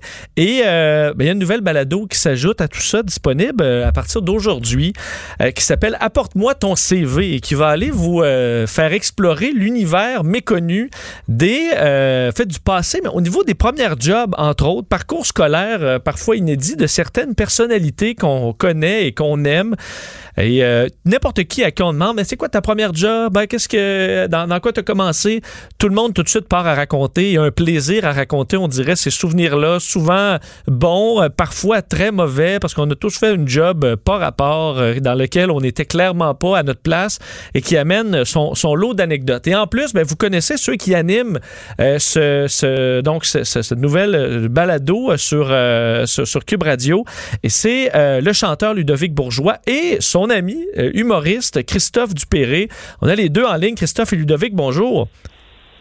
Allô, allô? Bon, alors euh, je je vais commencer avec euh, avec euh, Christophe parce que vous êtes vous êtes des amis les deux. Euh, comment cette union là est, est- est arrivée? C'est l'idée de qui?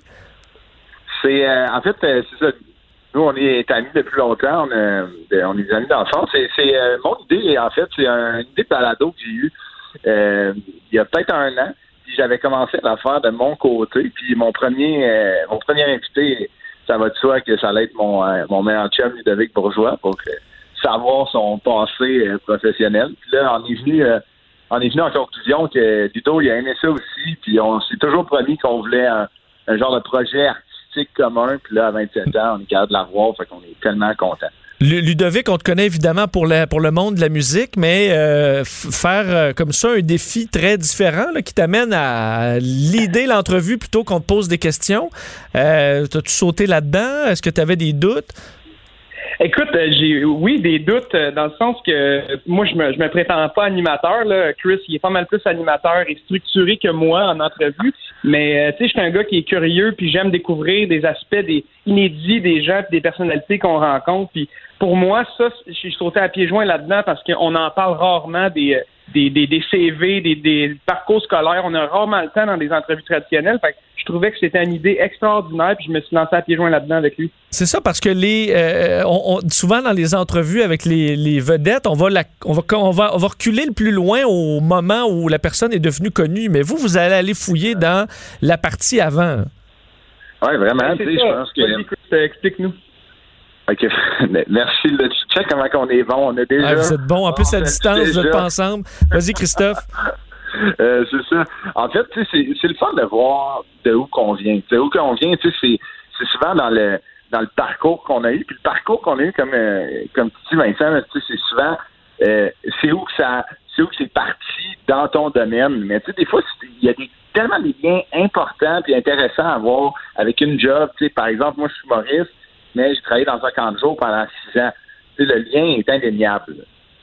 C'est ça qui est le fun à voir. D'ailleurs, euh, Ludovic, ça, je, les- je pense que les, les- les artistes qui vous- que vous avez rencontrés, c'est pas trop long qu'ils s'ouvrent. Quel genre de, de, de révélation ou de, de souvenirs les gens ont? Est-ce que c'est souvent plus, plus négatif ou positif ou il y a vraiment des deux? Euh, J'ai remarqué avec euh, au, ben, au fur et à mesure de nos conversations que les gens sont nostalgiques de leur passé puis sont extrêmement contents de fouiller dans ces souvenirs-là. Puis je pense que c'est ben en fait c'est c'est vraiment le commentaire qui nous est revenu le plus souvent là, euh, que c'est le fun de retrouver ces ces souvenirs-là, puis les gens sont complètement nostalgiques, puis quand ils sortent de l'entrevue, ils se disent comme Colin, faudrait que je rappelle telle personne, faudrait que je rappelle telle personne. C'est vraiment très d'entendre ça. Euh, Est-ce que vous pouvez, euh, Christophe, nous dire un peu qui, qui, qui s'en vient ou ça, c'est secret encore?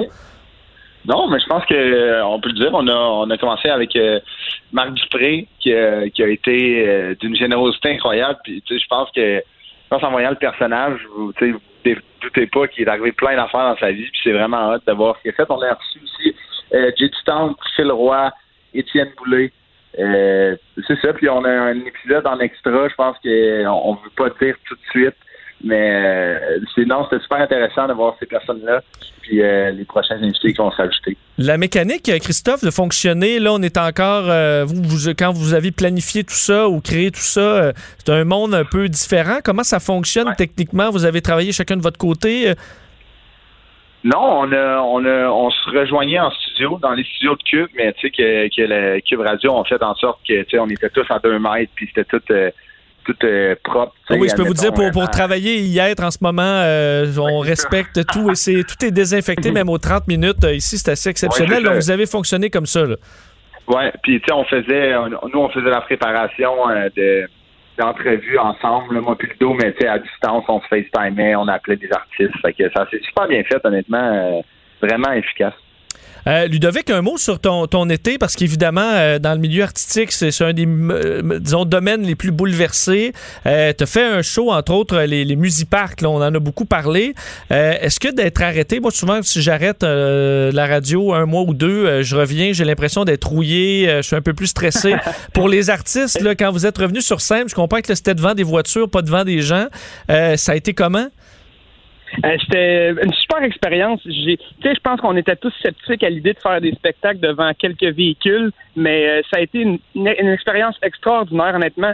Euh, Musicor a fait une job impeccable sur l'organisation, sur la propreté, sur la, la sécurité, puis euh, ça, je pense que tous les gens et tous les techniciens, tous les gens qui ont travaillé là-dessus l'ont apprécié. Mais euh, oui, euh, j'ai, moi, j'ai, j'avais, j'ai de la misère à rester chez nous tranquille, là, puis on en a profité pour enregistrer toutes nos émissions. Fait que c'était bien, c'était bien plaisant de, de pouvoir se garder occupé, mais euh, les spectacles me manquent, ça c'est sûr. Ouais, parce que veux, veux pas, toi, tu as sorti ton album, euh, si je me trompe pas, en février. Exact. Euh, donc, est-ce qu'il y a eu un, un- un deuil à faire, à se dire, ma foi, le timing, euh, c'est à peu près le, le pire timing, ça, l'album sort, je peux pas partir en tournée. Est-ce que tu as eu à ruminer ça un peu avant de dire, bon, ben regarde, on va, on va, on va s'en sortir quand même, puis on fera, on fera des shows quand on pourra, ou est-ce que ça a été difficile? Ça a été difficile. Euh, c'est sûr qu'on plus qu'on entendait les nouvelles, euh, plus qu'on s'imaginait que ça allait reprendre plus tard que ça. Euh, les musiciens qui ont mis un, un, un plaster un peu sur le baume qu'on avait tous là. Euh, mais euh, non, c'est sûr, c'est un deuil à faire quand ta tournée de 100 quelques spectacles est reporté. Mais au moins, ils sont seulement reportés. Il n'y a rien de cancellé. Je suis très content de pouvoir, faire ces shows-là quand même, mais plus tard dans le temps. C'est pas si grave. Ouais, je pense qu'on garde notre désir de voir des shows euh, qui, gonflent de plus en plus. Puis quand on va pouvoir y aller euh, pour vrai, euh, je pense que les gens vont être assez, assez pour un bon moment. Chri- Christophe, donc les, épisodes, pour ce qui est d'Apporte-moi ton CV, il y en a un qui est disponible ou il y en a plusieurs. À quel rythme vous allez sortir ça? Euh, ben, Ludo, Ludo confirme si j'ai bien compris, mais je pense qu'on les a toutes, euh, on va toutes les mettre en même temps aujourd'hui. Puis euh, les gens vont pouvoir euh, les, les tu sais, comme les, les, les dévorer. Là, on voulait, on voulait vraiment comme toutes leur donner pour que les gens, tu sais, je pense qu'ils ont hâte d'entendre parler de ça. Il y en a quelques-uns qui en avaient entendu parler. Fait que on les a mis au grand jour tout en même temps. Puis euh, j'espère que les gens vont triper autant qu'on a trippé à le faire. C'est vrai que quand on a on, on trouve un, un balado bon, euh, on les tant que ça, on les on les clenche. Mais ce serait intéressant de, de vous suivre. Bien hâte de plonger là-dedans. Je vais le faire assurément euh, dès, dès ce soir, dès que c'est en ligne. Je voyais c'est encore la bande-annonce, mais au fil de la journée, on verra, euh, on verra les, euh, les épisodes apparaître. Euh, Ludovic Bourgeois, Christophe Dupéré, merci infiniment. Très hâte de vous écouter sur l'application Cube Radio à partir d'aujourd'hui. Apporte-moi ton CV. Il y aura des anecdotes euh, savoureuses à écouter là-dedans. Merci à vous deux. Merci, Vincent. Au revoir. Donc, euh, nouveau, euh, nouvel, nouveau balado euh, disponible. Alors, allez-y. Euh, pourquoi que je vous dis, pour l'instant, c'est encore la bande-annonce, mais c'est à partir d'aujourd'hui euh, que, ça, que ça commence. Puis, d'entre-temps, euh, il y en a plein d'autres, évidemment, qui s'ajoutent. Euh, L'application euh, balado par excellence. Alors, euh, peu importe, il est sur le bord de la piscine, il fait 40 degrés. Ben, vous pourrez euh, passer le temps en écoutant tout ça. On s'arrête quelques secondes parlant d'été. On est avec Danny Saint-Pierre. Curieux, souriant, cultivé. Vincent Dessureau, le gendre qu'on voudrait tous avoir. Il a une belle tête de vainqueur. Vous écoutez Vincent Dessureau. On va parler bouffe et on a notre chef euh, Danny Saint-Pierre qui est en studio. Salut Danny. Allô? Et euh, tu t'attaques à un monstre. Là. Euh, On Oui. disait, on parlait un peu de nourriture estivale et euh, là on parle des burgers. Hey, le burger. Quel sujet? Qui, que tout le monde fait pas nécessairement ben, de la même façon et à merveille. Là. Euh, Ben, tu sais, un burger, là, c'est une espèce de dénominateur commun. Hein? Puis là, on a tous notre, euh, nos peurs, nos craintes, euh, nos petites recettes. Tu mets-tu un œuf puis de la soupe à l'oignon, toi, dans ta viande hachée? non. Tu fais Moi, pas tu vois, ça? j'ai fait, j'ai l'école de la brasse- brasser la viande le moins possible. OK. Sel poivre. Tu, tu prends-tu du extra maigre, du mi-maigre? euh, Dans le mi, là. dans le mi? Dans le mi. Dans, À peu t'es dans près. le mi, c'est bon. Je sais pas, ben justement, je vais te poser toutes mes questions. J'ai Oui, l'impression vas-y. que beaucoup de, beaucoup de gens auront les mêmes questions. Oui. Euh, juste, justement, là, est-ce qu'on met de la chapelure, des œufs? euh, est-ce qu'on mélange beaucoup ça ou on garde ça euh, au plus simple, le bœuf? Ben, ça dépend de ce que tu veux faire. Quand tu as de la viande de supermarché, là, encore une fois, c'est pas pour rien dire contre les supermarchés, mais de la viande qui a été hachée de façon industrielle à l'abattoir, on sait pas trop ce qui s'est passé avec. Ça veut pas dire que les abattoirs sont pas propres, mais il y a un facteur de risque. On entend une bactérie qui fait partie euh, de l'écosystème des pathogènes qui s'appelle la listériose. On se souvient de la crise des fromages, il y a peut-être une dizaine d'années, qui avait été une fucking catastrophe, comme Ah oui, on dit en bon les- on français. souvient, les fromagers, euh, tout, tout- on jetait des meules. Oui, oui, des meules sous vide. La euh, Gestapo qui passait. Ben, ça avait été très difficile. ouais. Ça avait été très, très, très difficile. Ben ça, c'est une bactérie qui est super dangereuse. On connaît le E. coli aussi. Fait que des fois, quand on fait l'abattage des, euh, des carcasses, on peut retrouver, par le fait que les viandes ont été éviscérées, tu sais, qu'on les a vidées, euh, des pathogènes qui peuvent se promener de pièce en pièce. Quand tu te retrouves en boucherie plus traditionnelle, puis admettons que ton boucher achète des corps, euh, des corps de bœuf qui accrochent, qui va dépecer lui-même, puis il n'y a pas le risque des machines en tant que telles, ben là, tu es déjà un petit peu plus safe. Ça veut pas dire qu'il y a du danger dans les viandes industrielles, mais quand on fait de- un haché, il y a une précaution qui se fait.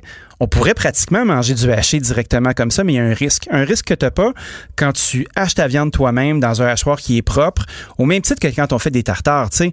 On mange du tartare, là. Il y a personne qui fait comme Oh my God, je vais pogner le E. coli. Ben pourquoi qu'une pièce d'épaule, tu le pognerais le E. coli? Tu vois ce que je veux dire? Oui, oui. Donc, si on a un, un hachoir à la maison, Oui. On s'achète quoi comme pièce? Tu peux t'acheter euh, des pièces d'épaule. On parle souvent euh, de la palette, du chuck. Euh, le chuck, c'est vraiment comme le rôti d'épaule. On, pour faire une belle viande, faut que tu aies 20% de gras. Moi, j'aime beaucoup le short rib, le- ce qui recouvre les côtes. Tu sais, quand tu manges un beau gros rib steak, là, Oui. ben, la viande qui a par-dessus les côtes, un petit peu plus loin euh, du steak en tant que tel, ça, c'est la côte courte, c'est le short rib. Ça, c'est gras, c'est fondant, c'est terrible. Le brisket aussi, euh, qui est une pièce dans la poitrine euh, vers l'avant.